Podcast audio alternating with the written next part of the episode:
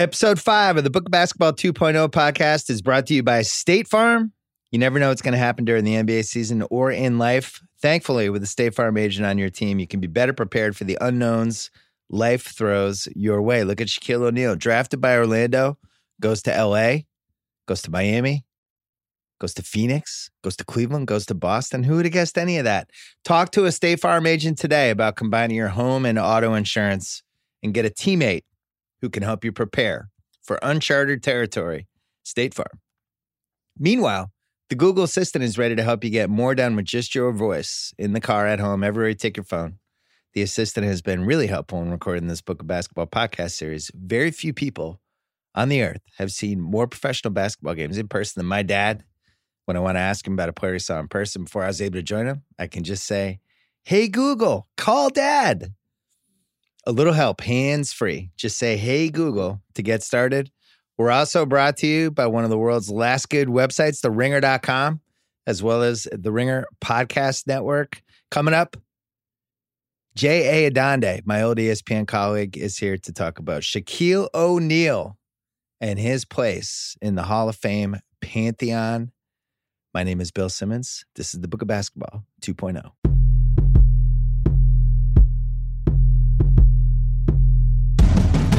Unlike Shaq, Kobe's gonna attack. Larry shoots at three, Quads playing that D. LeBron hits him with that steal, and you already feel. Pass it to Luke, yeah, he's gonna juke, yeah, yeah. It's a book of basketball, yeah. It's a book of basketball, yeah. It's a book of basketball, yeah. It's a book of basketball. Yeah. The Book of Basketball Pod, Shaquille O'Neal. I graduated from college with a 3.04. You impressed? I think you did better than me. and you know what? I wouldn't change a thing. I worked for our school newspaper. I announced games on our radio station. I wrote a weekly sports column. I spent way too much time hanging with friends, partying, procrastinating, creating memories. Could I have pushed myself for a 3.5? Yeah, maybe. I wouldn't change a thing. Guess who else wouldn't change a thing? Shaquille O'Neal. Shaq was a dominant NBA superstar, not the best. He was memorable, not the best. Unstoppable, not the best. He won three overpowering finals MVPs and just one regular season MVP. He won four rings, got swept out of the NBA playoffs a staggering six times. He became such a singular fantasy advantage that for two straight years, my fantasy league forced teams to pay a Shaq tax. This is actually true. If you picked him, you lost your sixth round pick. Wow. We had this rule. That happened. And yet his free throw struggles made him a legitimate crunch time liability and something we talked about every playoff series. He only took basketball seriously for one full season, 1999 2000, intermittently for the other 18. And yet his playoff performances from 2000 to 2002 rank among the all time greatest. His per game averages for the 2000 finals 45 minutes a game, 38 points a game, 17 rebounds a game, 38% from the free throw line. That was Apex Shaq in a nutshell. We wrote him off multiple times as a superstar, a super duper star, a fading superstar, even a viable starting center. Every time he made us eat our words. He eventually played for six NBA teams. None of the other top 16 guys in my Hall of Fame pyramid played for more than two, except for Moses Malone. He started the player empowerment movement 14 years before LeBron when he forged his way to the Lakers. Did he burn bridges in five of the six cities he played for? Yeah, he did that too. He was always savvier than anyone realized. Nobody made more money playing basketball, did more things outside of basketball rap albums, movies, terrible movies, celebrity roasts. I know you love the celebrity roasts. We kept hearing he was polarized behind the scenes. He was frequently out of shape. He was jealous of teammates, happy to undermine coaches, whatever. Mostly we look the other way because we like Shaq. Um, I always thought he was a mini casualty of the 1990s, the too much, too fast, too soon era. He received far too much wealth, attention, accolades for everyone a damn thing. Never had a rival superstar center to keep pushing him in his prime the way Wilt had Russell, hit my water bottle, or Hakeem had Robinson. He coasted on his immense physical advantages sometimes. And if you wanted to be harsh, you could call him the least competitive superstar ever. If you wanted to be harsh, if you wanted That- to be harsh, harsh. someone who enjoyed winning, but wasn't destroyed by losing. someone who kept everything in its proper perspective. He wasn't homicidally competitive like Jordan or Russell. Here's the question Is that a bad thing? Maybe, maybe not. Shaq made us laugh more than any superstar except Barkley. He came up with clever nicknames like Shacapoko. That was his Miami estate, called it Shacapoko. Came up with stupendous analogies, including my all time favorite NBA player analogy ever. He compared his three most famous teammates to the Corleones. Wade was Michael, Kobe was Sonny, and Penny was Fredo. Uh, he made the That league more tremendous. tremendous. He made the league more entertaining, even if he always left us wanting just a little bit more. Here's my theory basketball is never as fun for Shaq as everything else happening in his life. Officials allowed opponents to defend him differently, they changed the rules against him. Those opponents shoved him around. They pulled down his shoulders after dunks. They beat the crap out of him. Teams fouled him in key moments, flashed a giant, humiliating spotlight on his one glaring weakness the fact that he couldn't make a fucking free throw even when he kicked everyone's asses for three straight postseasons, he received a decent amount of credit, but not really. Never enough. Even now, some people wonder, they're dumb, but they wonder if he could have thrived in the small ball era. Incredibly, the dude who won three straight finals MVPs has become underrated. Could Shaq have busted his ass for 16 years and earned a top five pyramid spot, multiple MVPs? Yeah, he could have. He happily settled for the 13th spot, some top five records, three finals MVPs, and a fantastically fun ride. He didn't graduate with a 3.04 like me. It wasn't a 4.0 either. It was probably a 3.7. Doesn't matter. Should we hold it against him? J.A. Adande is here. You covered him for a bunch of years. You wrote about him when you were at the LA Times. Does it matter. Is the 3 7 okay? He's okay with it. So the three seven is okay. And first of all, I have to say how cool it is to hear a live reading of a Bill Simmons column. We, we don't get too many columns. As you started reading that, I was like, wait a minute, we're getting a Bill Simmons column here. We, we don't get That those was an old column. anymore. I barely- I barely You rewrote it. just dusted it Yeah. off. Um, an important label for him that you left out: the greatest free agent signing in sports history. yeah. Because find me another free agent that brought four trips to the finals, championship round, whatever you want to call it for the sport, and an MVP. Yeah. And three championships. Most important, three championships because LeBron went to four finals in Miami, um, but he only won two. Um, LeBron went to four finals in Cleveland, only won one championship. Some people say, oh, because Cleveland, you know, they hadn't waited, that one matters. No, it's one. Shaq brought three championships to LA, won an MVP in LA. You will not find a better free agent signing in the history of American sports. It's that simple. So he still has that title. LeBron could have taken it with a slightly better performance in Miami. I'm giving it to Shaq. Another thing I thought of as I was preparing this podcast, he was the first guy who entered the league that I felt like entered the league as a fully formed persona. You know, like even Jordan. We watched Jordan for three years in North mm. Carolina, saw him on the Olympic team. He wasn't famous. He was basketball famous and sports famous, but like I remember when he was on David Letterman's show, probably two months into his rookie season, and it being a really cool thing for me. I was like, oh, cool. Letterman realizes he should have Jordan on his show. Right. Shaq was at LSU. He was super famous already. He was filming Blue Chips before he ever got to the NBA. The Shaq lottery was one of the biggest lotteries we've ever had. And when he showed up at Orlando, I was like, this guy's going to win multiple titles. I feel like I know him already. And like he just was like a him. superstar already. But there's a picture of him with the mouse ears at Disney World, like Yeah. early on. Like he, yeah, he just grew into it. I think another label for him, we never had a big man as comfortable in his own skin as Shaquille O'Neal. Mm, You know, you had good point. Kareem was a brooding big man. Wilt Chamberlain was kind of an angry big man. You know, Bill Russell, you know, you were a Boston guy. I don't know what adjective you used to describe Bill Russell, but it's definitely not outsized personality. Proud and disgruntled. Yeah.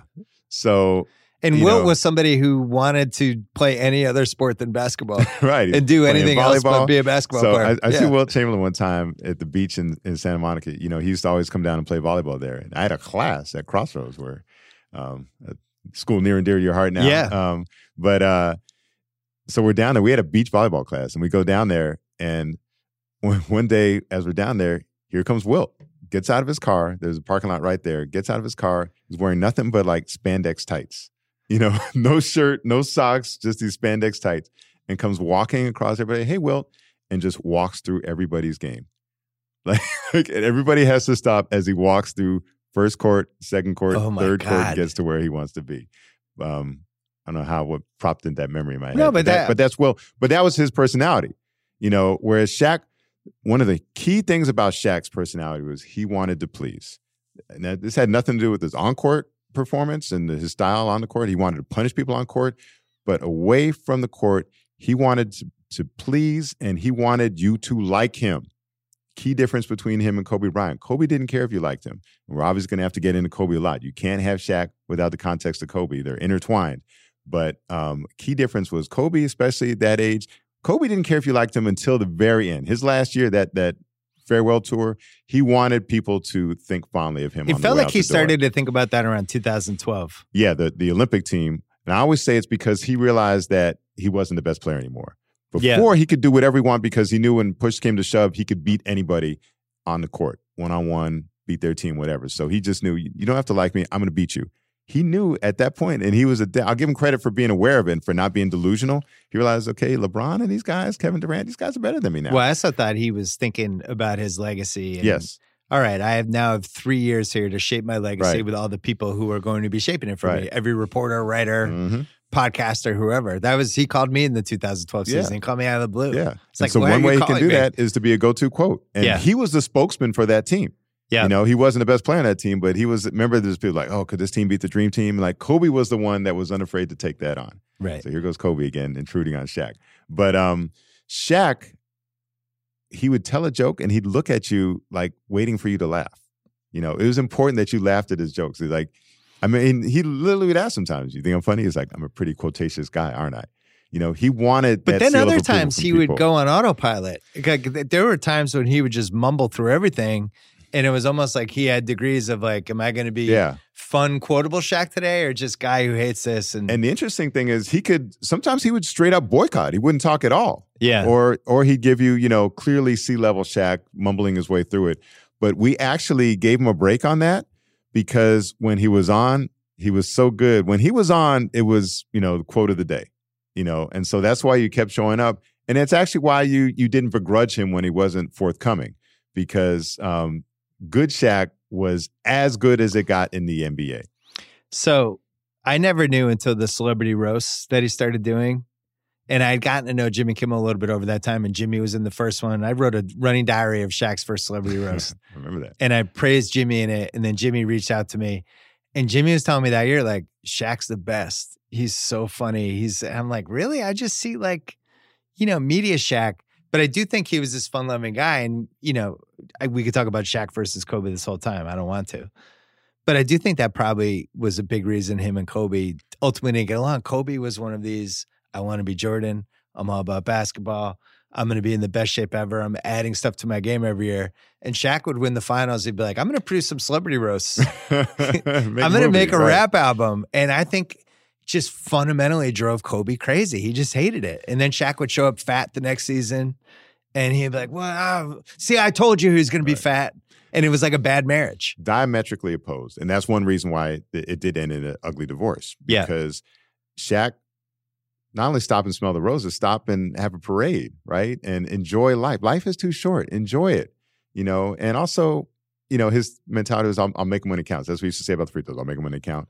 And actually, I was looking back, like he had like three postseasons where he shot 60% Yeah. or better from the, you know, and, and he would, he did make a lot of free throws. And I maintain that his poor free throw shooting didn't cost the Lakers. You know, they, they won three championships with him. Um, but yes, he could have been better. I so I was in the middle of the Shaq Kobe beef, you know, for the entirety of it, and people didn't like this. They thought it was equivocating, but they were both right and they were both wrong. You know, um, Shaq was right that you should enjoy life and that you shouldn't take everything so seriously, and Kobe was right that you should be a professional and you should be in the best shape as possible. You know, like was Kobe right that Shaq should be in better shape? Yes. Was Kobe right that you know Shaq should be more disciplined? Yes.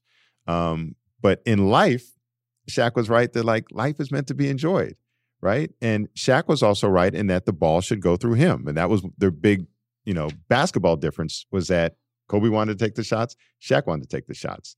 Um, the ball at that time, the way the NBA was played, the way Shaq and Kobe were in their careers, Shaq should have been the first option. And when they went through Shaq in the playoffs, that's how they won three championships because Kobe realized that and played along, and Shaq was the first option. You know, we we have another podcast that we did about Game Four, two thousand four finals, and it struck me the biggest criticism of Shaq legacy wise, other than all the stuff we just talked about, is well, he if you play today, he'd be in trouble. Teams would just put him in pick and roll, and he would blah blah blah. A couple things on that. One is he was a really good passer, and He came. He grew to be. He wasn't. I'm saying like on, yeah, I'm saying But by like by the time 2004 or so, yeah. by the time we got into that 01, 02, Mhm. 03, 04 range, he knew what to do if he was double teamed because he had to learn because they changed his own defenses on him and he had to learn how to recognize quickly and he got pretty good at it. But if you look at the way they played back then, everybody's too close, everyone's clogged. I think if you put him now just surrounded by shooters, the floor. what the fuck would you do? How would you? You can't single him because he's going to score, but if you double him and you put shooters around, so I, I Well, think we, he'd we actually saw that in. Orlando with Dennis Scott. Yeah, Right. You know, and, it was the first version of that Right. team. and it's funny because he never got another one of those in L.A. And they traded for Glenn Rice, and he thought Glenn Rice could be that for him. But And Glenn they got him like a little too late. Also his style didn't fit. Glenn Rice was not a catch and shoot guy. Glenn Rice liked to put the ball on the floor. True. And Shaq, I remember, you know, he was kind of disappointed. He said, I thought he was a different type of player. You know, you, you think, oh, Glenn Rice, great shooter, but you don't think about the the small differences in styles and play. And Glenn Rice's shooting style didn't fit Lakers. Like you- Shaq with Klay Thompson. Ooh, if you're just God. making like random Right. all time teams, I think Shaq would have been unbelievable. I actually think he's weirdly become underrated for different reasons. Like Hakeem's underrated just because Yes. Hakeem Moses is Malone just, is the most underrated. Moses center, Malone's right? most underrated. Hakeem is underrated because now he's just like, oh, the guy who teaches people big Right. man moves. It's like Right. that guy was the best player in the league for two Or years. Or the guy who won when Jordan was out, right? Yeah, Like I his- think people know that. Shaq was good, but I think when they do the whole thing of, ah, well, I mean, that was back then. Nowadays, you could first of all, the game suits a lot of the stuff he was good at offensively in a much bigger way. Second, I think the internet and Twitter would have been really good for him. Well, he. I think we would have been calling him. I think we would have been calling him out when he was like fat coming into training camp, or when he wasn't running back on D. Hmm.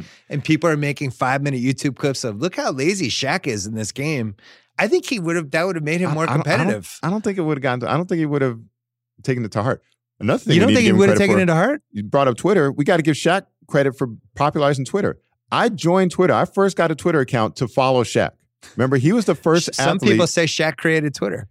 he did in a lot of ways. He kind of did. Well, I mean, I started following because I would read these reports of like, well, a Shaq on the I forget what they called it, the microblogging site. What was the label they used to have for Twitter? Remember they used to have to explain what Twitter was. Oh, like oh, every 07, time? 08. Yeah, Yeah, like Shaq on Twitter, a microblogging site popular with you. know, I don't know what they call it. These corny definitions, right? But you, I kept reading about him interacting with fans and telling fans to meet up here at the mall, and I'll give you tickets. So I got on Twitter just to see what Shaq was up to. I felt as an NBA reporter, if I wanted to be up to speed with everything that was going on, I had to be on Twitter to, to see what guys like Shaq are. So Shaq, I give you credit for that, and he was the first big celebrity to not just literally big, but the first famous celebrity to embrace Twitter. So he gets some credit. I think Shaq would care more about that he made almost $300 million playing basketball, which I think is third all time. There's been three overpowering players in my lifetime that when I watched them in person, and I didn't see the first one in person, but I would imagine I felt this way, that they hit a point where you go, I don't understand how other people are supposed to stop this. We didn't get to see Wilt. He was ahead of our time. Shaq 100% was like this. I mean, especially in some of these finals things where you're just going, they might have to change the rules. Like, how, how are they going to stop this guy? He can just get the ball at a certain point, turn around and dunk. And honestly, the third one is LeBron had some moments this decade, especially as he really put on more and more Russell. And they, the 17 and 18 Golden State series, which they both lost, Cleveland lost both of them. But he had moments in those where it just seemed like he could put his head down and get to the rim whenever he wants. It didn't, matter how many people were in front of him. And I think those are the only three people. Am I? Is there anybody else? I'll ask you to frame it this way. Um, it's interesting because I, I never had the perspective. Like who can of, get like, get to the rim? Like Right. this person's like, I'm getting to the rim on this play. I think there's three people ever who could have actually just gotten to the rim. completely unstoppable. Well, I mean, one of the things about him, he led the league in shooting percentage or field goal percentage, I think 10 times. Yeah, Um, dunks, layups, So- little jump hooks. yeah, so one of the most unstoppable scoring forces the league has ever seen. And another testament to him, this is kind of anecdotal evidence, but you know, it used to be you'd go in the visiting team locker room, you go in the locker room before the game in the NBA, and, and they would have their scouting report. They you know write it on the blackboard or whatever, the whiteboard, and they would just leave it up. Back then, they didn't care. You know, it was before you know camera phones and blogging. So right now, back then, you know, you. yeah. So back then, you, they could just leave up the scouting report. Nobody would care. They didn't care if the media came in and looked at it. And I just remember, you know, the the Laker heyday. You'd go in and like the first four things were all about Shaq, and it wasn't that they disrespected Kobe. I mean, it's nothing, but it's he was such a force. Right. So they would say, you know, okay, Shaq, you know, likes to get the ball here. Don't let him get the ball on this side. You know, you know, likes to post up on like the top of the scouting report was Shaq this, Shaq that. Like that was it. Like you opposing coaches, their whole thing was, what are we going to do about Shaq? And ironically, never really played on the perfect team except for those Orlando teams. Another thing We're we fundamentally like the right kind of people you would put. If we were just starting from scratch, knowing what we know about basketball now, I'd be like, yeah, I'd want Dennis Scott, Nick Anderson, um, Penny Hardaway, and maybe Brian Shaw. Yeah. Their, their starting five was perfect. I mean, get You out know. Horace and just Yeah. be like, all right, four shooters, Right. let's go. the problem was they didn't have the depth. Um, No. But their starting five was, you know, as good as the Bulls starting five that year. Another Shaq label we have to give him. He was part of the last team to beat Michael Jordan in the playoffs. Yeah. The only team to beat Michael Jordan between 1991 and 1998. All They had- tapes have been destroyed. Let's take a break to talk about FanDuel Sportsbook. FanDuel Sportsbook is FanDuel's sports betting app. It's now available in New Jersey, Pennsylvania, West Virginia, and Indiana. FanDuel knows that in sports, as in life, stuff happens. Sometimes the shots don't fall, sometimes the calls don't go your way. And sometimes you read an entire 700 page book on the history of basketball, and then you realize you've got a little more to say about the NBA, which is why we're here. At least in the case of those first two, FanDuel Sportsbook has got your back right now. It's offering their famous third quarter insurance on all NBA games. Here's how it works bet the pregame money line on any NBA game. If your pick is winning after the third quarter and goes on to lose in the fourth, FanDuel will refund your bet up to $50 in site credit. When was the last time your bookie offered a do over? Yeah, doesn't happen very often. FanDuel Sportsbook's third quarter insurance available right now to all users, whether you're new to the site or a regular, but you have to visit the promotions tab in your FanDuel Sportsbook app to opt into this promo first. And if you're new to FanDuel Sportsbook, be sure to use promo code BSBOOK when you sign up. Once again, BSBOOK must be 21 plus and physically present in New Jersey, Pennsylvania, Indiana, or West Virginia. Refund issued as non withdrawable site credit.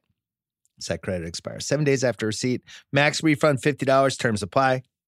Gambling problem, call 1 800 Gambler or in West Virginia, visit 1 800 Gambler.net or in Indiana, call 1 800 9 with it. Back to the podcast. The resume for Shaq 19 years, uh, 14 quality seasons, 15 All Star games.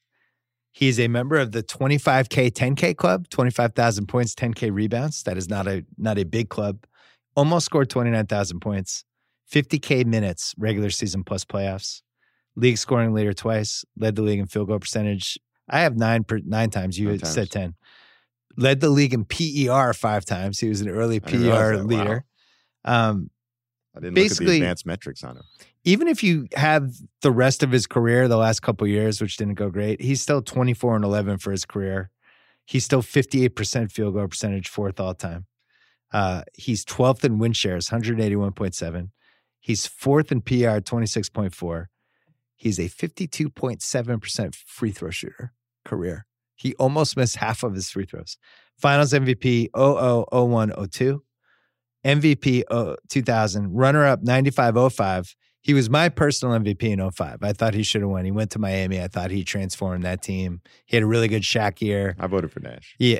Yeah. I'd, I'd have to look at it, but when I did my book at Shaq 05, I see the case for Nash. Six top five finishes, 93 rookie of the year, three all star MVPs. Um, he made eight Which for is kind of incredible for a, a big man to win an All. Star MVP. Those games aren't really suited for big men, right? probably threatening him. Eight first team All NBAs, two second team All NBAs. So 10 times he was a top 10 guy. Eight times he was a top five guy. And he also made four third teams. His two year peak, 29 and 14. His three year playoff peak, 30 and 14 with 55% field goals, 58 playoff games. Uh, 2000 finals, 38 and 17. 2001 finals, 33 and 16.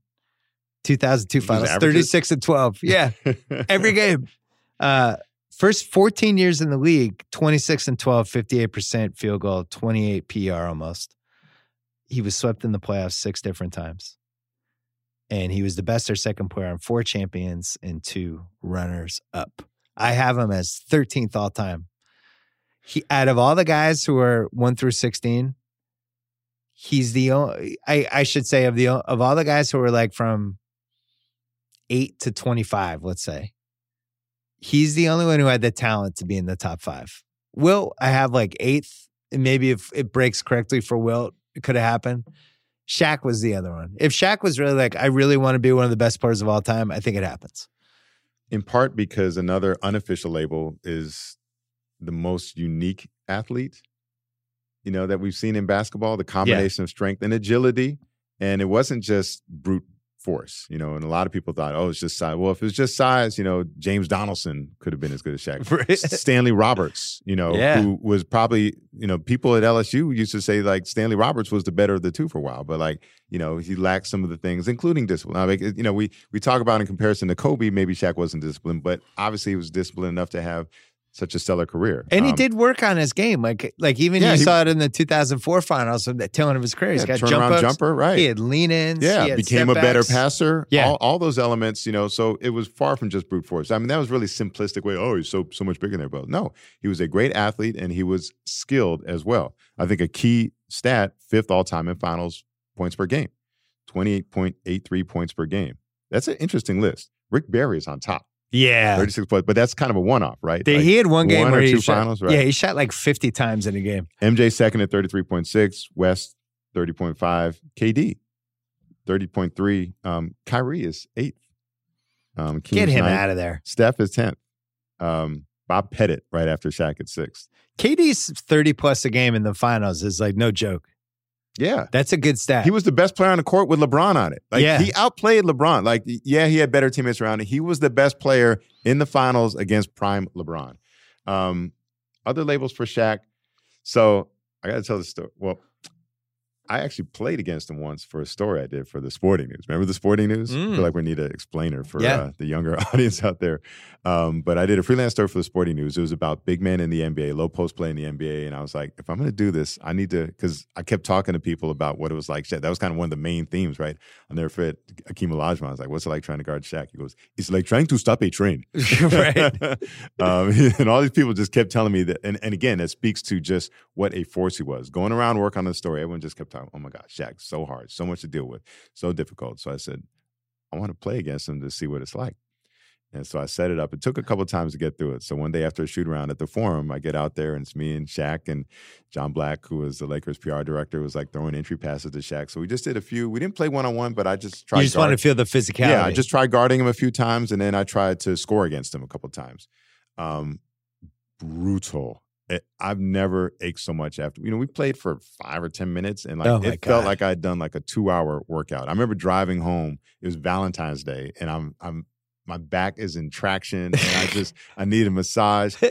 just the physical pounding he does, you know, just inadvertently you know, just he swings and you feel his chest. And I, I remember just grabbing onto his biceps and I'm like going along for the right. yeah, I'm holding on for dear life against him. Um, and then when he was guarding me, he says, I'm going to show you what they do to me. And he just lifts up with his leg and just bam. And then he throws his elbow into me. He's like, because he dealt with this throughout his career, just bam, you know, forearm into my back. And I just, you know, yeah, probably weighing 180 at that time, you know, and just, I'm crumpling under it. But what was even more impressive was like, okay, I'm gonna score against him. I'm gonna take him outside and drive around him. I'm faster than him, right? And I get past him, and his closing speed was so impressive. Like he just swatted this. He blocked Right. my shot so hard that like bounced off and like went in the third row. First time I tried to guard him, he spins on me, dunks the ball, bounces on the court, and like comes up and hits me on the head. Jesus. Um, I'll never forget that experience. But I have a sense of what it was like. And not only was it hard to play against him, I'll never forget. Um, so I was at the game where he, he lost it. Remember, he swung at uh at Brad. Uh, oh, Brad, Miller. yeah. yeah. And everybody's like, "Oh my god, it finally happened!" Because we kept waiting for it to happen because he was getting hacked and abused and all this stuff. And we are like, "When is he going to snap?" And this was the time he snapped. And we're like, "Oh my god, he's going to destroy him!" And fortunately, he's missed. He swung at him and missed.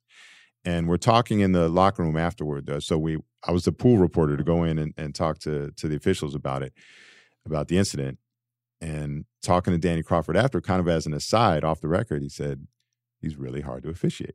Yeah. You know, like one you could call an offensive foul on him every play. You could call a foul on the defense every single time he touched the ball. I remember I wrote in 06, and this is the tail end of Shaq's career as a as a prime center, but it, before the going to that Dallas Miami series, and we were having a lot of officiating problems just in general. But I wrote my preview of that thing is like my biggest fear is that Shaq is so hard to officiate. They'll just give the two games where Miami just has 50 free throws because the way Wade plays, where he's just careening into three people, Right. and then Shaq, Right. you could call 50 fouls or you can call 10. And it was really It up all to depends on the interpretation. crew, right? Yeah, it all depends on the crew. Five things you need to know about Shaq. His 1999 2000 season is one of the five greatest NBA seasons of the past 35 years.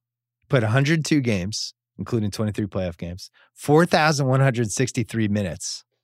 He averaged a 30 14 in the regular season and 30 15 in the playoffs. So for eight straight months, it's like, what are we getting from Shaq tonight? 30 and 15 for eight months crazy. straight. Uh, he finished 82 and 23, just the Lakers. He joined the 3,000, 1,000 minute club, 3,000 regular season minutes, 1,000 playoff minutes. Five people in that club 1987 Bird, 2000 Shaq, 2003 Duncan. And here's where it gets weird 1993 Dan Majerle, Whoa. 2005 Tayshaun Prince. Those are our five.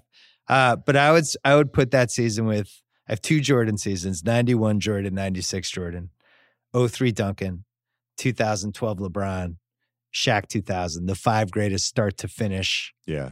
Eight month runs anyone's had. And that was the first year with Phil Jackson. And Yeah. it was exactly and, and Shaq the, the thing about Phil was that he brought accountability, right? So now Shaq and Kobe were put on notice. They've been bickering, they've been underachieving in the playoffs, and now they bring in Phil, and that's partly on Shaq's request. You know, he said, I want a real coach, you know, and he wanted somebody the caliber of Chuck Daly or, or Phil Jackson. They bring in Phil, they pay him a lot of money.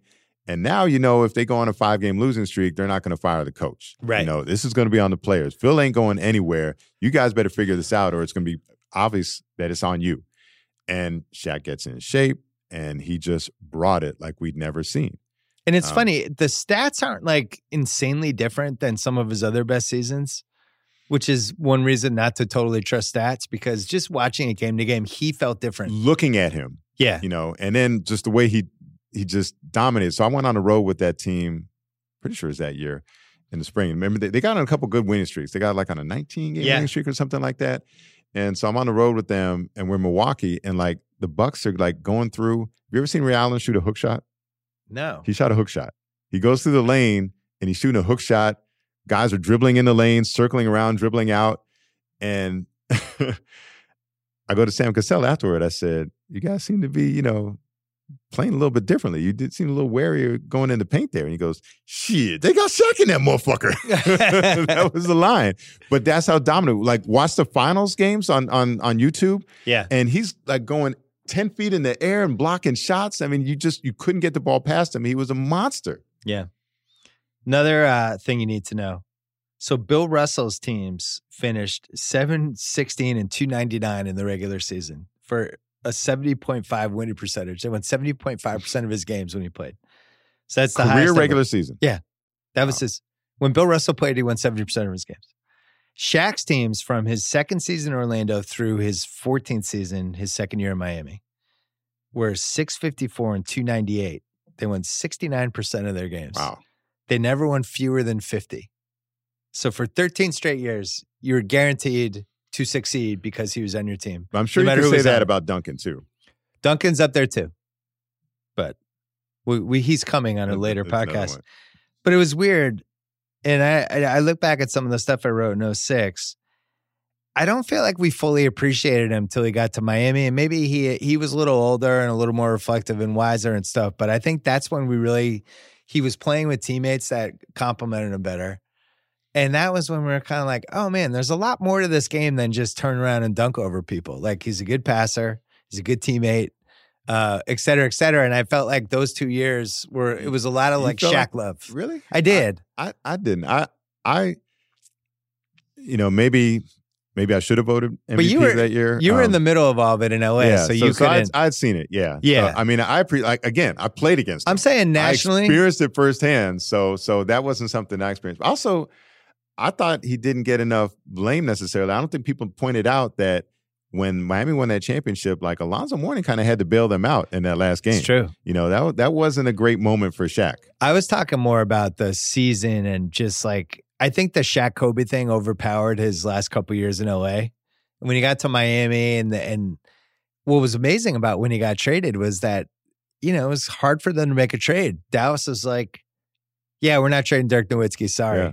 And then you start going around the league, you got to match salaries with his salary, and they end up it's Lamar Odom, Caron Butler, and Brian Grant's terrible contract, and that was kind of all he was worth. And yeah, then they, it they- didn't get an All Star in return. That was my big criticism. Like you're going to trade Shaq, you better get at least one All Star. And then it was a lot of, well, he's not he's not a superstar anymore. And then he went to Miami and he was still one of the best seven, eight guys in the league and proved it. So Um, another numbers I can give you without actually, I didn't research the numbers, but I guarantee if you go back and look, even in those years he was getting swept, his numbers always went up in the playoffs. Yeah. you know his points and rebounds. You know they'd be all star levels, obviously in the regular season, and they would always go up. So even though they were losing in the playoffs, it wasn't on him. And he has we have good closeout numbers for him that we'll get to later. Another thing you need to know about Shaq, just from being there, you're if you're listening and you're younger to this and you missed him, um, there was kind of an ebb and flow to how we perceived his career. Like he went to Orlando, and it was like, ah, I thought Rookie they year was like, oh, it was great, right? yeah, it was great. And then it was like, all right, well, they're going to be great. right. No, they weren't yet. And then all of a sudden it was like, oh my God, they beat MJ. Here he comes. And then Hakeem kicked his ass. I was like, oh, there he goes. Then the next again. year, MJ sweet MJ beats him next year. Oh man, is, is this happening? Goes to the Lakers. It's like, here he comes. And then they don't succeed for three years. It's like, ah, is he what, Is he ever going to win? Like Is that it- was that was a question, right? What's he's going he's a choker. He's never going to win it, right? then uh, 2000, it's like, here he is. It's Shaq. Right. Then the next four years, it's like, eh, he's out of shape. Oh, he's back. Oh. And we just kind of did this roller coaster ride with him. Whereas I look at somebody like Duncan, and Duncan was just like this. You know, his teams would go from year So- to year, but we were always like, Tim Duncan's good. Let's stop So- talking about it. But that brings up the question, you know, would you rather have Duncan's career or Shaq's career? Duncan much more consistent, you know, winds up with one more ring. I would, I, I would rather be Tim Duncan as a basketball player, Really? and I would rather have Tim Duncan if I had to pick between the two. Whoa. Yeah. I was expecting that on the Shaq podcast. Well, I, You I've take done, Tim Duncan. I have Duncan ranked seventh all time. He's amazing. I don't he, I don't he have to think about Tim Duncan. He's on my team. I get 18 years of Tim Duncan. I never have to think about it again. I just got to put good teammates around him. Shaq, like every three years, he might get unhappy. Well, here's the thing. he might want to go to a different city. but the highs are going to be higher, right? Tim, Dun- Tim Duncan isn't going to do in the finals what we saw Shaq do in the finals from Tim 2000 Duncan did to beat 2002. Shaq, though. And Shaq beat Tim Duncan. True. You know, but like I said, Tim, you, can you find any stretch like from Tim Duncan's career like what Shaq did It's a fair 2000 point. 2002 finals? The ceiling the of Shaq's are lower though. The ceiling of Shaq's building Yeah. is a little higher. I don't know how many times, if at all, Tim Duncan got swept. Well, he actually he got swept by Shaq in in 2001. Right. So at one point, Tim Duncan lost eight of nine playoff games to Shaq. Right. And then rallied So back. so that happened. Yeah. Um. So I I don't think Tim Duncan over Shaq is as clear cut. You you seem very you, you I arrived love at that Tim conclusion Duncan. very I, easily. ri- I ride or die with Tim Duncan. Tim Duncan will come into play later on in the categories. By the way. fourth thing you need to know about Shaq. He created uh he created the uh motif of creating controversies when you just wanted to change teams. so he knows he might want to leave Orlando in 96. He's not getting along with Penny Hardaway that much anyway.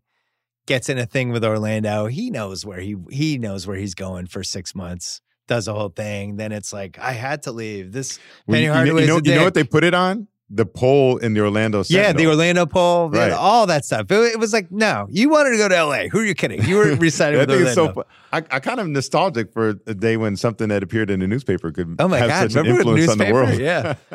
Um, same thing with the Lakers. He knew they were going to pick Kobe over him. It was obvious that whole year, and still managed, you know. And then he blew up the Kobe feud and made it worse because he knew he was leaving after that season.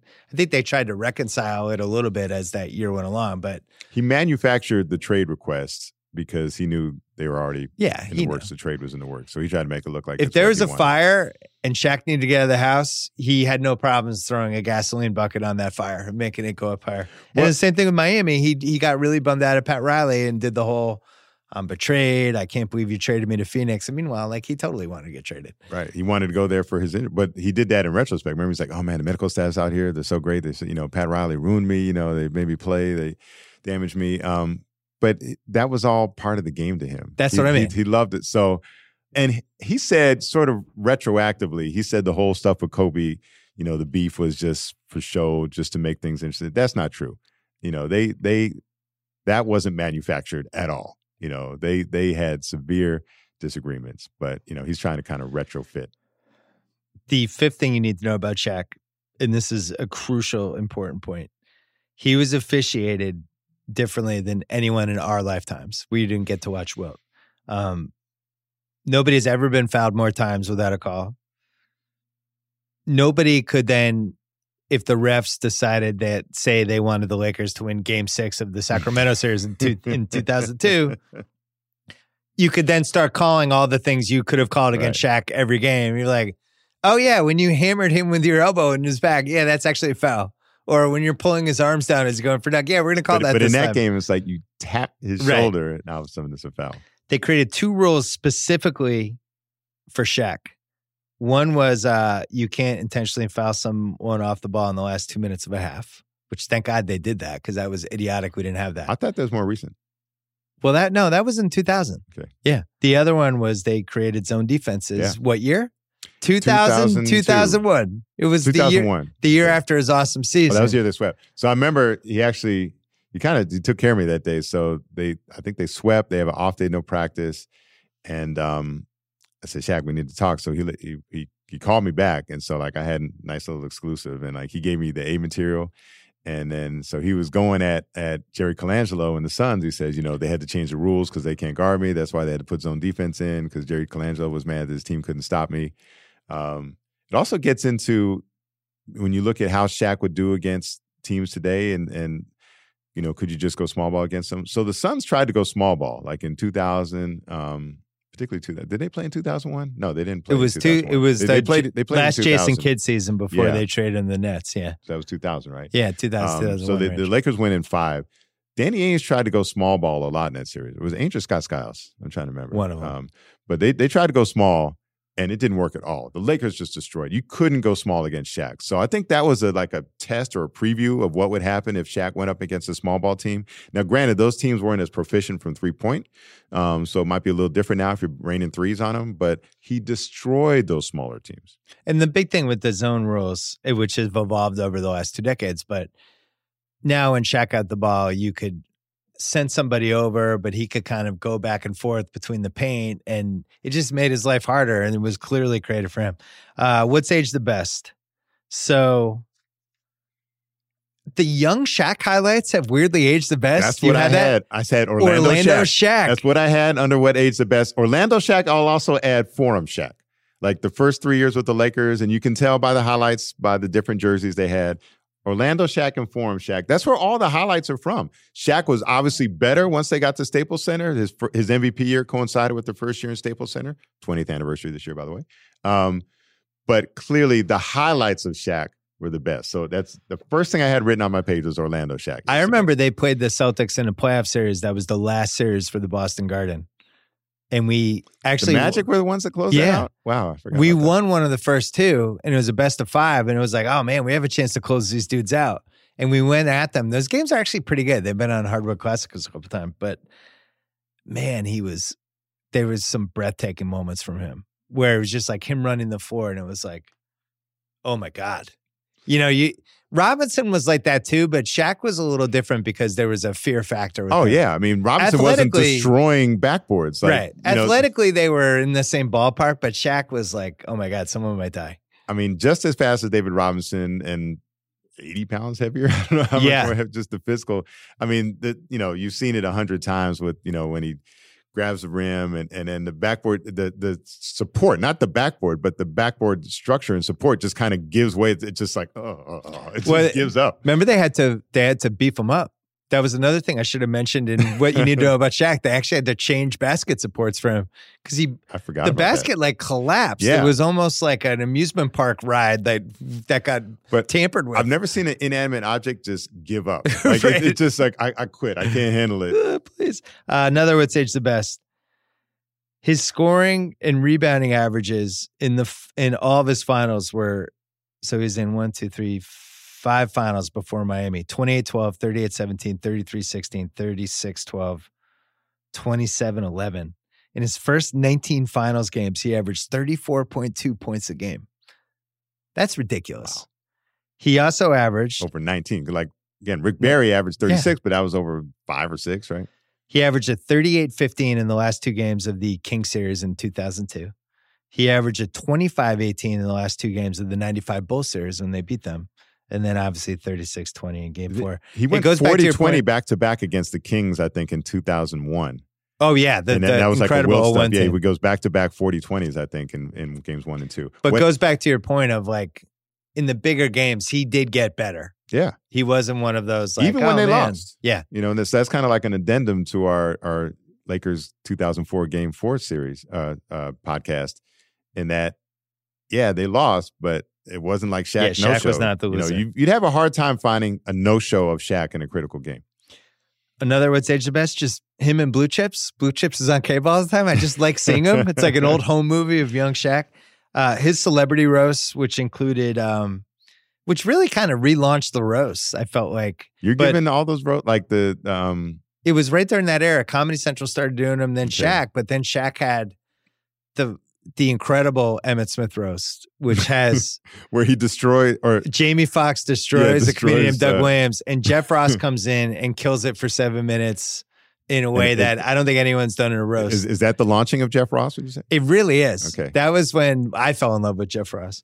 Uh, and then, but I mean, he says so many mean things to Shaq, and Shaq's just dying. But one of the comedians came in and started making fun of the 2002 Kings and talking and made fun of the 2000. It was one, I think it was Guy Torry, and he's making fun of the 2002 Kings. And then started making fun of Jason Kidd, and this is terrible. Mm. But he was making fun of how big Jason Kidd's head Son. was, And they're his, cutting- his head or his son's head. his son's head Yeah. And it cuts to Shaq, and Shaq's like just like convulsing. And apparently, Jason Kidd was really mad about it, and it was like a whole thing. But Shaq's just like making Shaq laugh. There's no more funny NBA player to make laugh. That's funny. Those, those roasts remind me. So there used to be a um, the like the the city, the Chamber of Commerce or something in LA used to sponsor like a luncheon with the Lakers at the start of the season. Yeah. It- it's hard to imagine these things now in 2019. But um, so that was the one after the King series in 2002. So that following season, and Shaq was making all these jokes about like Doug Christie and Oh, he hated. He Yeah. he was so dismissive of and- that Kings and, team. And I, I think that was the year he was dealing with the the, the feet stuff, you know. Yeah. So he says, Well, my toe's doing better now after Doug Christie's wife was rubbing on it. It was all this stuff. Like you can't imagine somebody saying today. He says it's like at a chamber of commerce. Oh my god! Uh, another would age the best. The "Tell Me How My Ass Tastes" rap. Oof. One of the great early internet moments. One of the great hey rap Kobe, beefs. Hey Kobe, tell me how my ass tastes. And I really think that fueled Kobe to end up winning titles four and five, so he could. Because Shaq says in the song, "I've won, I've won three. Kobe couldn't have done it without Yeah, me," and he a does all of it. without me. Yeah, and he freestyled it. It's actually like a pretty good rap. that was pretty. Good. I would watch a documentary. I think that, rap. one was better than you know. I think he took the L in this recent Damian Lillard. one. Yeah, but he's like washed up rap Shaq now. He destroyed. Uh, he still Kobe. had it. I, And- I had the nicknames. Let's do it. Shaq's nick. Well, I didn't. I didn't write Oh, it down, just but, but, just I, I'm saying what age the best. His nicknames from the Big Aristotle, The the, Aristotles. the, big, the big What was your favorite one? Um, I like the Big Aristotle because I never really understood it. yeah, I mean, he had a whole. You know, he gave the quote that went with it. Like he clearly had, had thought about that one. Um, so I asked him. They win the championship in 2000, his first championship, and I I, I was a little disappointed in this one. I, I said, "So what, what's your new nickname?" You know, I thought he'd be the Big Champion or something like that, and he's like, "The Big Deportator." I said, "What?" He said, "I'm sending all the foreign centers home." So if you look at who Oh, he went through that year, so he went through like Vlade, Rick Yeah. Smits was in the finals, like um, The the deportator. big deportator. That one So- never caught on. but every he, he said it like in the middle of the crowded locker room. But like every, if you look at who they played that year, every every team had a foreign center. Let's take a break to talk about it. Luminary, a podcast subscription service with some of the best content around, including some great ringer stuff. Like our new amazing podcast, Sonic Boom, how Seattle lost its team. You, listen, you like the NBA if you're listening to this podcast. Well, this is one of the most important NBA stories of the last 25 years. The host is our very own Jordan Ritter Conn. Uh, if you like sports, great investigative journalism, or whatever else is a podcast you definitely can't miss. It's personal to me. I never understood in the 2007, 2008 range why we were just letting the Sonics lose their team in Seattle and move to another city, and nobody really seemed to uh, to care that much. It was a hijacking. Uh, we break all of it down. If you everything you ever want to know about this, it's it's covered here in Sonic Boom. Uh, Luminary offers more than 40 podcasts you can't find anywhere else, including two more from The Ringer, Break Stuff, the story of Woodstock 1999, and our rewatchable spinoff, The Rewatchables 1999. The app is free to download at Luminary and gives you access to more than just their own content. Use it to listen to thousands of other shows, including this one right here. Get your first two months of access to Luminary's premium content for free when you sign up at luminary.link slash basketball. After that, it's only $7.99 per month. Luminary.link slash basketball for two months of free access. Cancel anytime. Terms do apply. What's age the worst? Shaq's free throw shooting was, I mean, he missed 5,317 regular season free throws and 949 playoff free throws. Only six players ever attempted 7,500 free throws and shot worse than 70%. He's one of them. Only three players attempted 7,500 free throws at least and shot worse than 60%. Can you guess the three? Shaq is one. It's actually really easy to What- guess what- these what's three. the number? Three players, 7,500 career free throws. They shot worse than 60% lifetime. Wilt. DeAndre Jordan is he is he hit the threshold? Dwight Howard. Dwight. It's so funny because they're kind of like weirdly all spiritual Yeah. cousins. Shaq was always like, oh, we haven't seen this as Wilt. And then Dwight Howard was like, ah, it's kind of like Shaq. And they all had the same flaw. Hack a Shaq has aged just awfully, and I hate it. I felt like it wasn't a thing until they started doing it to him, and now it's we've Yeah. had 20 years of it. And then it's finally kind of out of the game. But again, it didn't work. No. You know, like like and and not just you give him 20 free throws, he's gonna make 10. You know, like maybe you think, okay, we're we're getting away with something, but he, he, he's gonna start making some. He's gonna actually find a rhythm in the game. Um, and then just ancillary stuff like you're giving their defense a chance to set up because you know you're so you're always facing a set defense. You're giving Shaq a rest. You're giving, yeah, you're giving the team a rest. You're getting guys man, maybe it's guys you don't care about, but also you put him in the bonus. So now if you touch Kobe 30 feet from the basket, you got an 80% free throw shooter going to the line. So that there were just so many things that are wrong with it. Starting with the front, it was an affront to the game of basketball. Right, right, yeah. That, You know, and I used to battle, and a lot of people accuse me of being a homer because I would always say they need to get Sha Hack a Shaq out of the game. This isn't basketball. I'd Yeah. write that column all the time. I'd go back and forth to guys like Fran Blinebury, Yeah. Houston Chronicle, and they'd say, "Oh, you're just being a homer. You're just saying it because Shaq." And I was particularly sensitive. I had Shaq, and then Dwight Howard was there, and then DeAndre Jordan. So I was subje- I've probably been subjected to more free throws than any other writer out there. But it's not basketball. If you say you love the game of basketball, this has nothing to do with basketball. People say, "Well, make your free throws." That's fundamental. You know, playing defense without fouling is fundamental too. You know, I agree. Another would sage the worst. I'm giving myself credit actually for helping Adam Silver um, Um, you should legislate that out of the game because every time I saw him, I would harp on him about that. Shaq stole Steve Nash's idea for a reality show. That's aged badly. He called it Shaq Versus, and it was such a blatant the- uh, theft of something Nash had said on the bus, how he wanted to do, that they actually had to make. Nash an EP on it as part of the settlement. So that I happened. that. Shaq's last seasons in Miami, Phoenix, and Cleveland were like really Boston, he left out Boston. Well, Boston, he just got hurt. Yeah, but like it was sad to see him go out. You know, first of all, seeing him in a Celtics uniform mm-hmm. after playing such an important. You know what Wyc Lakers. Grousbeck, the Celtics owner, told me? He said it was the best contract he ever signed. Why He that? said because it was like a minimum contract. The ratings when Shaq was on the team were never higher. The, they were selling jerseys, "Wow, and they was people just were like, buying Shaq." Celtics oh jerseys? yeah, Shaq was a thing in the Celtics. Remember they traded Kendrick Perkins because they thought Shaq was coming back, Wow, but he never got back. But yeah, it, he actually affected the ratings in Boston positively because he brought in all of these people that didn't really care about basketball. wow. I just thought it was sad a lot. I mean, he was so heavy then, and just The uh the Kobe scandal, which we talk about in detail in the uh, other podcast, the game for 2004. Um the the incident happens in Colorado.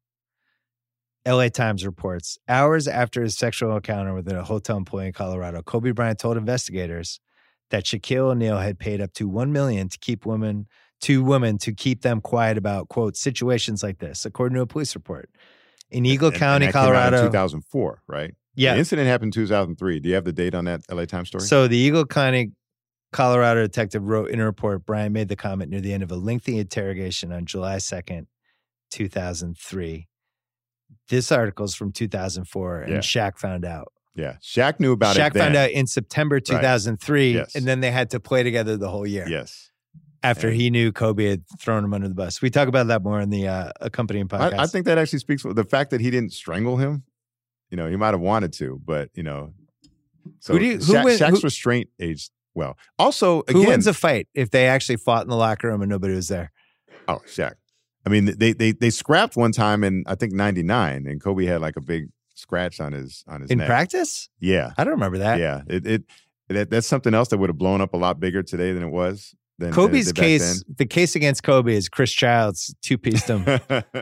so imagine what what Shaq would have done, you know, with his kung fu training and his police training, right? So, yeah. and his size. I think so, Shaq's like a minus So, 900 so I, I'm going to say that Shaq's restraint aged well again. So he lost it that one time with Brad Miller, but the fact that he really never, you know, strangled or mangled Kobe, you know, he punched somebody else, not Barkley, because Barkley tackled him. He punched Alvin Robertson. Alvin Robertson. It's there's a great Alvin Robertson fight where he, he's he What team was Alvin Robertson on smacks him. He's on Detroit, but remember how crazy Al, Alvin Robertson was? Like a top he five. Went to jail, right? Yeah, Like, he was a top five. Don't fuck with a guy Yeah. guy in NBA history, and Shaq open fan. And you know when guys get separated, everybody gets tough. right. Alvin Robertson is like, I don't care how many people are between us, I'm getting to him. And it was one of the like he's trying to get through 20 people to get to him. I don't remember that. And all the Pistons are like, oh my God, he, Alvin's gonna kill him. I don't know how it played out, but it wasn't great. Um, another what's age the worst. In the 1990s, Shaq mistakenly thought he could um, act and rap. And his IMDb includes Blue Chips, which I actually liked him in. Kazam, he was the star. He was in Arliss. He was in Good Burger. He was the star of Steel. And he was in a movie called Chairman of the Board, which brings me to my next category. Probably an answerable question. All right, before we get into that, I'm going to say what age worse was criticizing Shaq for having outside interests. Because, oh, that's a good one. you know that that was and that was a that's a reflection of the way people thought about hip hop at that time. So remember David Robinson like played piano, you know, was like classically trained pianist. White people love that though. Yeah, exactly. And so like, oh, this is so great. He's more than just a basketball player. He's a piano player. You know, if somebody played the violin, people would say, oh, that's so great. But because it was rap and because rap was still not mainstream, rap was still thought of as something else. And you know, you I would look- say it was worse. People were the the NBA fan base was actually like yeah, anti-rap. Anti rap, Well- well- anti anti the haircuts, all that stuff, the tattoos. I- That I was would like a big the thing for fan seven base years. wasn't, but the perception of the fan, you know, I'm saying the people that were paying the right, ticket. season I'm ticket talking holders. ticket holders. So remember, the league comes out with the Love It Live campaign featuring dead white singers. They've got Frank Sinatra, Elvis, I forget who else, but like their their campaign is Love It Live, and you're showing dead white guy singers. You know, they had they, it took them a while to embrace hip hop. The anti Iverson backlash, which was a huge thing, yeah, right? but you're not talking one year. You're talking like seven years. yeah, yeah, and, Because and you could. I'm telling you, in Boston in the late '90s, like it was not going well. yeah, And and and so well somebody into like the Iverson 90s, comes in, and people are like, "Who the fuck is this Yeah. guy?" So well into the 90s, there's an anti-rap thing. And so if if Shaq had done again, if he had if he had sung opera instead of rap, people would have celebrated that. But they wanted to say, oh, you know, he's not dedicated, you know, Yeah. well, it's the summertime. Also, I'm going to say the fact that people say, well, Shaq needs to work on his free throws. He worked on his free throws all the time. I can't tell you how many times I saw him not only shoot, but make free throw after free throw. Same with DeAndre Jordan. It, it was just a mental block. You know, Phil Jackson said it was like a physical thing and there was a r- old wrist injury and also just his hands are so big. Like try to shoot a Nerf ball, Yeah, you know, with your hands. That's what Shaq was like trying to shoot a basketball. So the any accusation that he didn't actually try to work on his free throws is bogus. And the notion that, you know, he couldn't be a basketball player and a rapper, no, that's just because you didn't like rap. he wasn't a great rapper. He actually was pretty good. I mean, he was all right, He rapped with Biggie. but He had- he had for an Biggie. athlete, he was okay. But I mean, Listen, you can't you can't stop the rain with Big. He had Biggie on his album. It's pretty impressive. He was fine. He was okay. He was okay. The probably unanswerable question I had for you is why does Shaq take shit for Kazam and not Steel? How do we decide Kazam was the one we were going to bring up when we make the jokes about Shaq's terrible movies in the 90s? Kazam, Kyle, you aware of the plot of Kazam? Rapping genie grants a boy three wishes. $20 million budget, made 19 million, made its money back.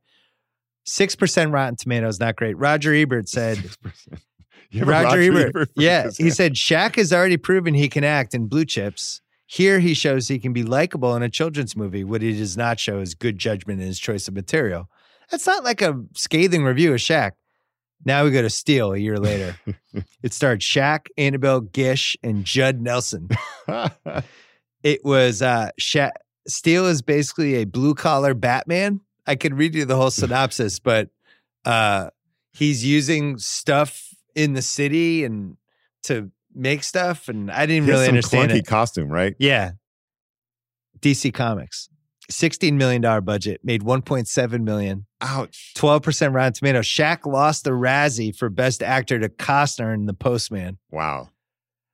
I just think Steel should be the go-to. I nobody even talks fondly about it's Steel. worth- Kazam's at least like Kyle saw Kazam.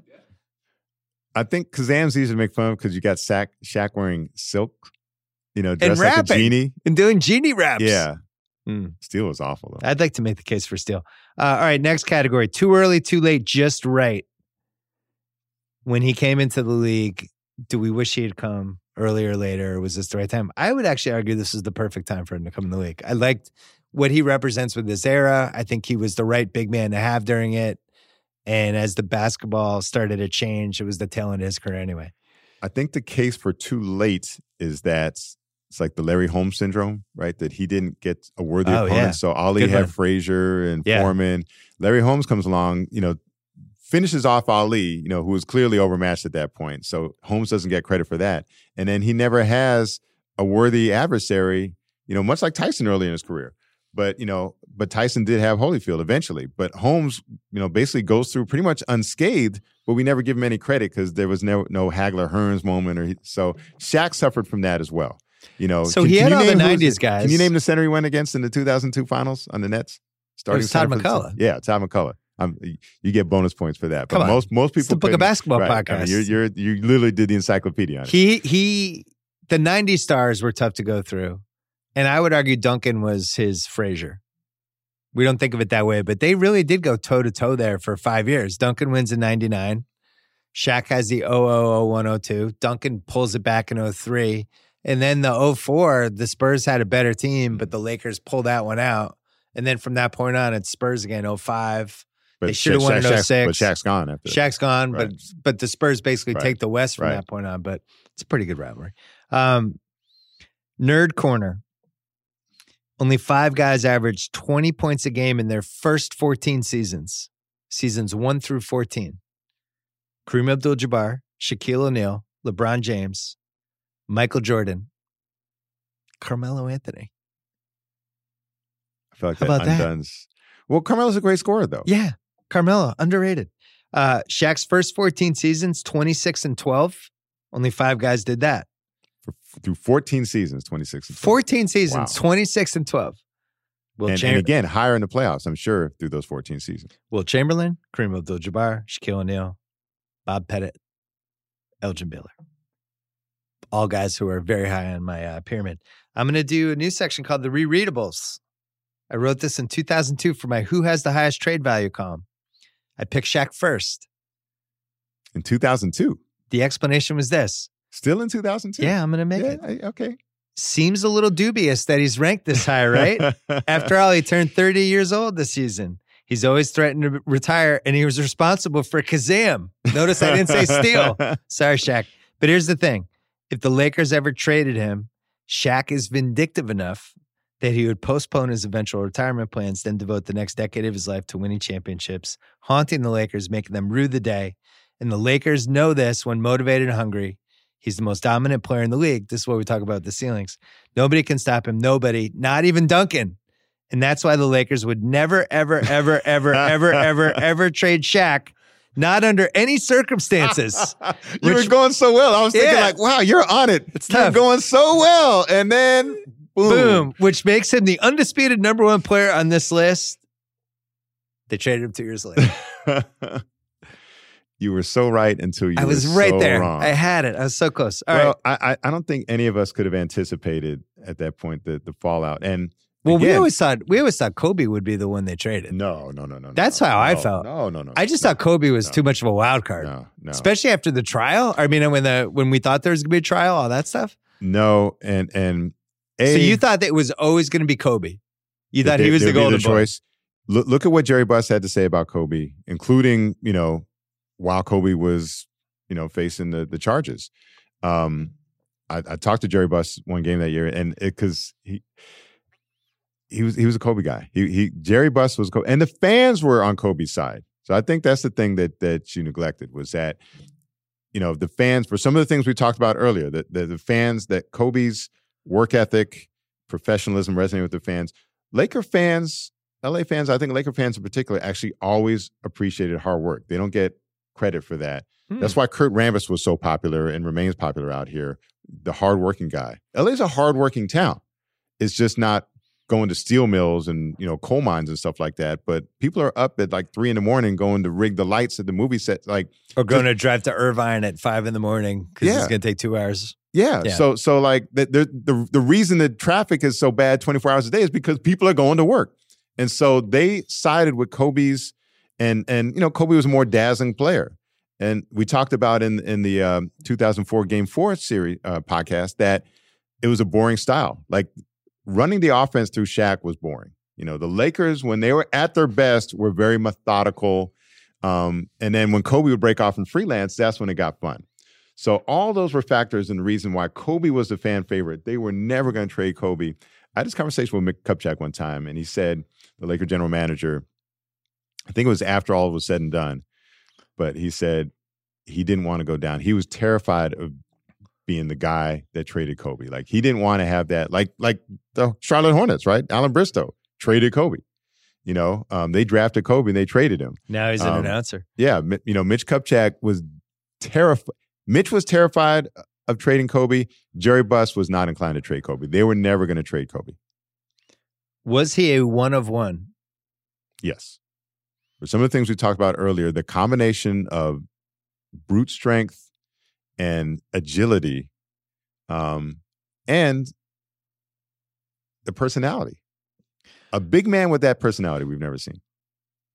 I, we didn't get to see Wilt, so I would say for my lifetime, definitely one on one. I don't think we see him again. I don't know how close Wilt was to him and what the experience was like watching Wilt, but Wilt seemed like he had a cool personality too. And there's a chance like Shaq was basically 2.0 Wilt or modern Wilt or whatever. Well, and and he embraced it. You know, he used to call himself the Wilt Chamberneezy, which Yeah. was a nickname that Kobe actually bestowed on him.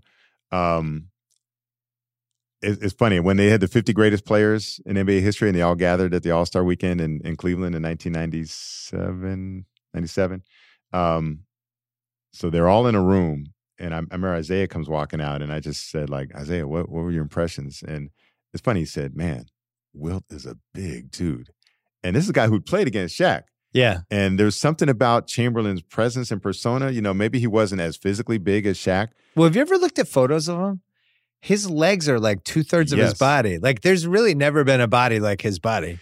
And his le- his legs are like up to where like his chest should be. And he was like a NCAA champion high jumper, right? Yeah. Or, or at least qualified. Everyone says like if you saw Wilton Russell in person, it was life altering. Because Russell was the same thing. Like nobody, he was just like a gazelle. But Shaq was so much bigger. There- There's some great black and white footage of Russell like running down the court in high school or early college, Yeah. and just yeah, these graceful long strides that he took. Yeah, he's So Shaq wasn't as graceful as those two, but neither had the size of Shaq. young Shaq is. Go look at. Go watch the YouTubes. Unintentional comedy wrinkle. Um, Shaq's free throws are so bad. I'm always like when I watch the old Laker games, I'm just kind of stunned by how awful his form is and like his And when they up. missed, they miss so and he'd badly. like fling it, and he, like his eyes would kind of cross as he was doing it, and he was just like, "You're just watching, going, oh, that guy's no chance. That's never going in." And then he was so bad, he would actually cause lane violations because it was so unorthodox, and he's it was like a golfer sizing up a putt. By the time he threw it, like three guys had crossed the line. It was hard to watch. Ooh, it's really bad. But I also say with Shaq, if he could make free throws, he would have been the most unfair player ever, right? Yeah, man. God decided like Yeah, we got everyone to has to have some type of Yeah. weakness. defining playoff moment. I'm going a little off the grid. You might disagree, but um, God, he demolished Dikembe in 2001, and this is Dikembe's the Defensive player player, of the of the year. Philly trades for him. This is our missing piece to beat Shaq. Now that we have Dikembe, we've got this. Shaq rolls through him. Here are his stats. Here's game by game 44 and 20, 28 and 20, 30 and 12, 34 and 14, 29 and 13. And, And- just and he's just dunking over him in ways where you actually I actually remember feeling bad for Dikembe.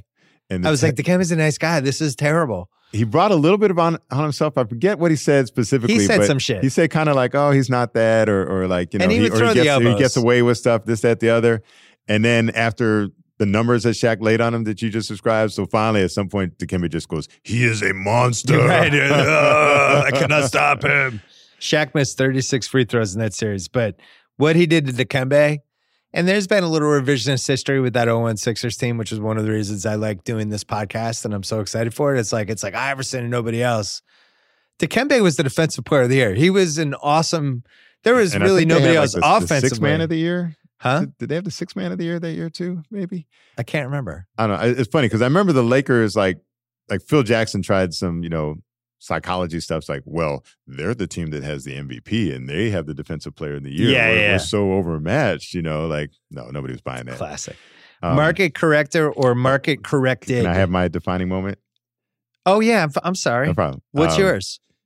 The the lob from Kobe in Game Seven, 2000 Western Conference Finals, which is it's also well Is that, that- the loudest the Lakers arena ever got for you? That and the Horry shot, Game Four against uh against the Kings in 2002. Um, And that- Shaq stealing the ball. The I mean, not Shaq. Uh, Kobe, the 06 game winner against the Suns. Remember that, that the playoff crazy. game? Yeah, Th- yeah, that, was that was wild. I actually went And- to that game. People went crazy. Maybe a little more like that whole year, the crowd was louder. I think because the Lakers were underdogs that year, Yeah. so the fans were more into it. It- that might have even been louder, you know. So I, I, somewhere there's a decibel that can have, but just the moment of it, the importance of the the, the symbolism, because that actually didn't decide. Like they had already won the game. Like that that that you know, like, unlike the Horry shot, the Horry shot maybe was more important for a series. They had won that game already. This was like the exclamation point, but um. Just everything that it symbolized, like this was like everything that people wanted to see. Shaq and Kobe, you know, working together, and what could come about when they did team up, um, you know, and the, and winning that game. Uh, we can get into sliding doors in a little bit, but you know that that game was so important. That that's the pivotal game in in the entire era of the Lakers, and and I would say in the decade. Um, but just just the symbolic and the the way the crowd erupted. The personally for me, I I sat where the right in front of the camera, so it's one of the rare times that like my memory syncs with the the video replay. There's a really cool. Um, remember they did those playoff commercials for a while where they would like show a, a, a key moment in, in playoff history. Yeah, I and they like start those. filling in. So it starts off with you just see Kobe isolated, and then you see Scottie Pippen, then you see some of the other players, and then you see the fans in the back start to fill in, and it's shot from the baseline, and it's really cool. Um, but but just that moment, um, and then you know that's clinched that the Lakers were going on to the finals. Um, the crowd was crazy. Everyone was wearing the yellow shirts that day, or as much as Laker fans are going to wear the yellow shirts. The only other one I was thinking of for that one, that was a good good one. I I I'm with you. Um, that 01 King series, there was like like a little buzz. Webber, that was his best year, and it was like, oh man, the Kings. Well, watch out for those guys. And they just destroyed them, and it was double barreled. Like Kobe ends the series Right. with 48, but I think Shaq Yeah, has Shaq 45. goes 40 20, 40 20 the Oh first two games, and then Kobe goes off. Uh, you could argue, I don't know if it's game three or game four. Go back and look at those numbers for Kobe. That That's one of the top Kobe performances you'll ever see, just all around monster numbers in that game. I think he's like 48 and 14, yeah, something and then like that. just one two, you know, and again, that's the one two punch that people envision Kobe and Shaq. That was them at their best, and I'll never forget Shaq. You know, we're in the garage area afterward. He says, "We sent them back to expansionism." right, You know, right. Because remember, everyone thought everyone thought Webber was going to leave as a free agent. yeah. So like, yeah, the Kings have been ascending. The Lakers just smacked them down, and Shaq's just reveling in it.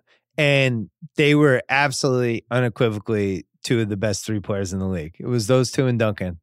And the only time that really has happened in the last 25 years was um, Wade and LeBron that first year when they were in Miami. Wade and LeBron were two of the best Yeah. guy, three guys in the league. Yeah. It was just so rare. And the crazy thing with Shaq and Kobe was Kobe Shaq's 29, Kobe's like 21, 22. I think he was 21 in 2000. Yeah, I think he was born in 78. I think Yeah, Kobe's born in like that. 78. Yeah. And they're two of the best three guys. And it's like neither of them is 30. It was like, oh my God, Yeah. we're so it, it did feel like it was Yeah. going on for a long Uh, time. market corrector or market corrected. He's a corrector. Uh, I think he retroactively market corrected Dwight Howard. Dwight Howard was like, like from retirement? no, the robot sent to be better than Shaq, and he was just nowhere close. And Shaq's shadow hung over him the whole time, and he was never as cool as Shaq. He was never as successful as Shaq. He was never as gifted as Shaq, and he even like tried to call himself Superman. Yeah. And Shaq just market yeah. corrected him over and over again half-assed internet research. Um, the only one I, I I did everything except for Shaq earning almost three hundred million dollars in salary, not to mention all the endorsements. I was thinking like for just most successful money NBA players, he still has to be in the top four, even though the salaries have gone up, right? well, again, he got in before the max contract. He's like the first. He's the first wave of.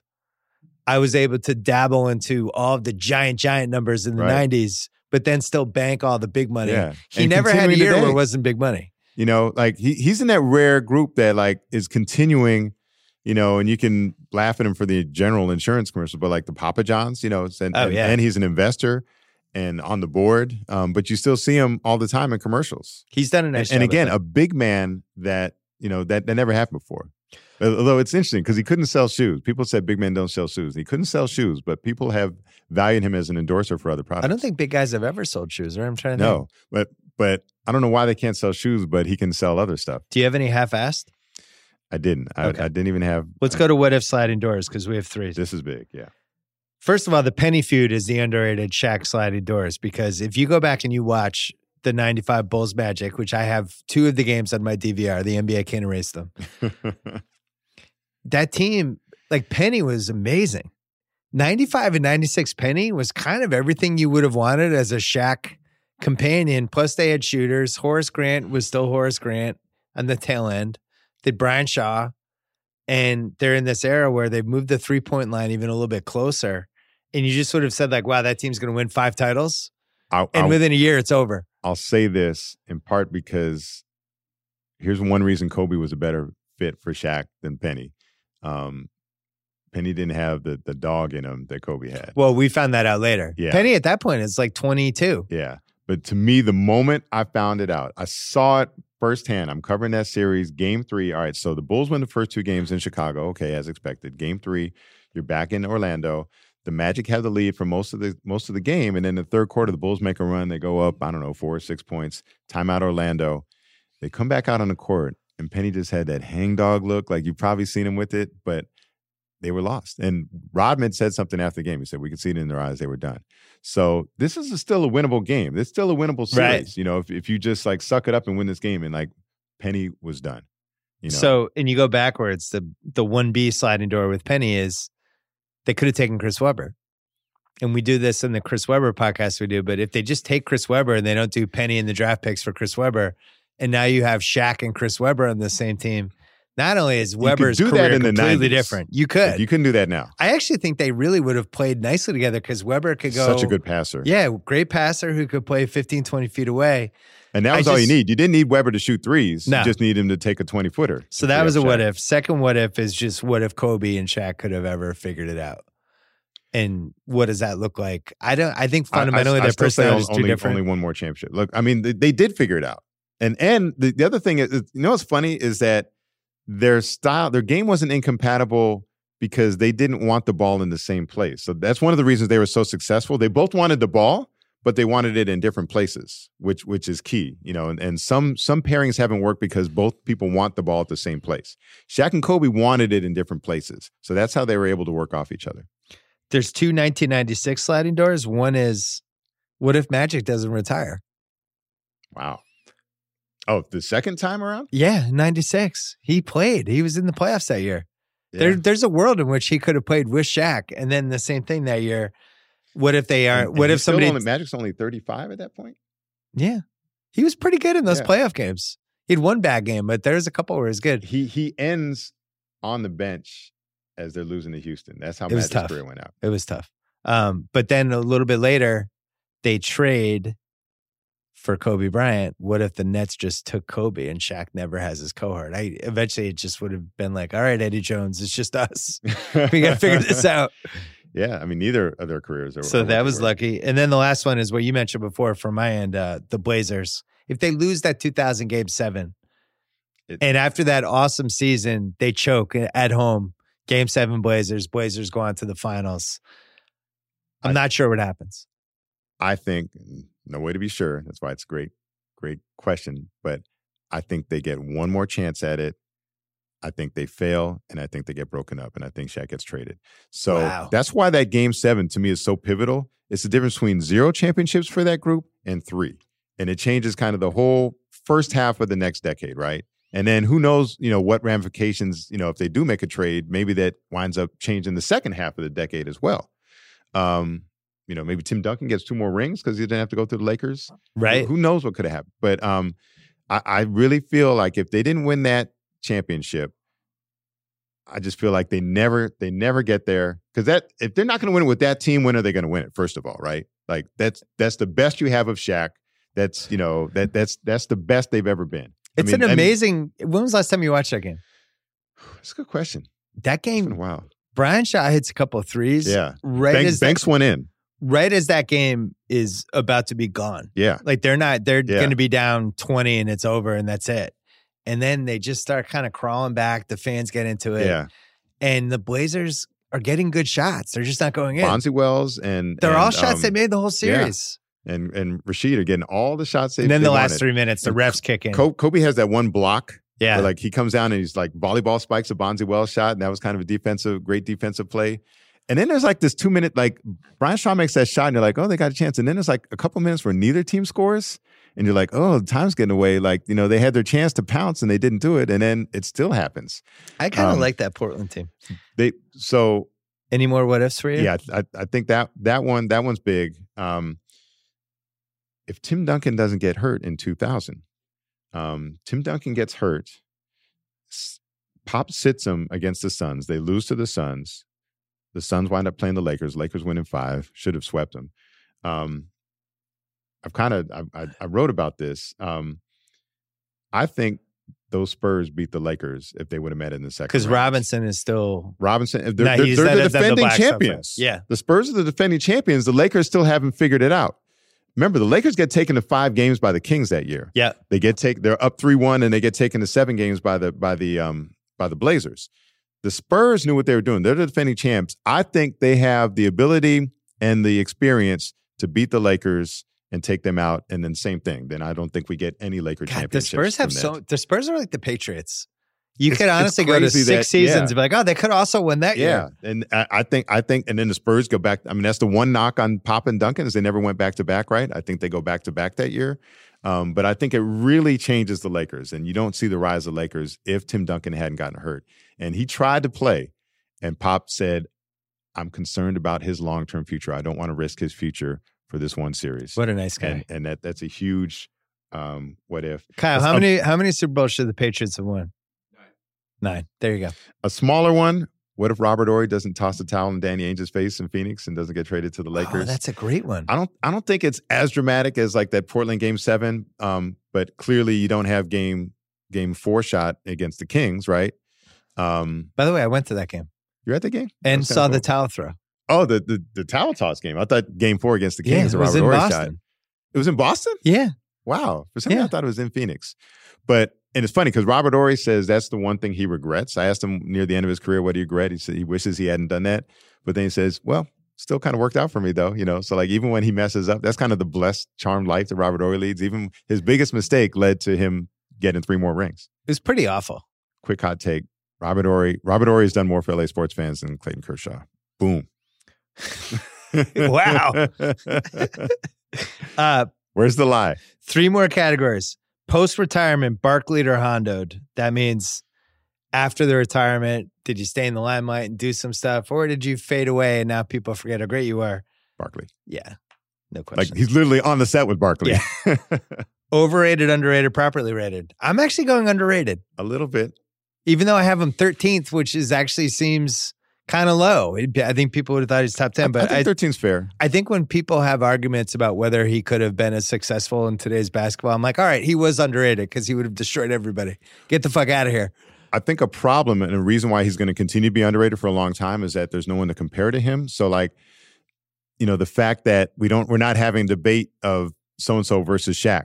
You know, so like because there are no centers after him, it Yeah. doesn't keep his memory alive. You know, and so like, so there's no one to say like, well, I think this guy is as good as Shaq or better than Shaq, and you say, no, no, no, wait a minute, let me bring you either these stats or these highlights to show you just how good Shaq was. So he's going to become more underrated the further we get away from him because the game is going in a completely different place. And yeah, and to add to that, there will never be another Shaq because another Shaq would be 25 feet from the basket shooting threes. Yeah. And would not be working on the footwork stuff. And so I have him 13th final ranking. Any uh any last words? We didn't really talk about the Miami stuff that much, but he won a title. That, that's He was lucky. I think I think the uh the officials and just how weird that series was. I I'll never feel totally right about the result of that series, but it probably evened out. Four was the right number of titles for him. He probably could have gotten a six. should we talk about Phoenix, Shaq? Eh. That's kind of a disappoint, you know, that because that was a time, you know, you bring him to a good team. Um, It had, was- had had the league changed too much by then? I, I just don't think he was as dominant. But you know, they came closer to beating the Spurs that year than I think people remember. That game one was like one of the great games of that decade. Yeah, and Duncan hits a three to save it. And it was one of those games you knew at some point whoever wins this game is going to win the series. If they had gotten through them, you know, that 08, the, the Lakers weren't quite ready yet. The Rockets made brought the Lakers to a game seven. There's a path where that team could have made the finals. do you count that as Duncan versus Shaq, or is Shaq too past his prime? Oh, I count it as a Duncan guy. Okay, so I take all the Duncan reasons. wins I could get, but I love Shaq too. Uh, J.A. Adande, that was awesome. Thank you so much. And uh, that was the Book of Basketball Pod.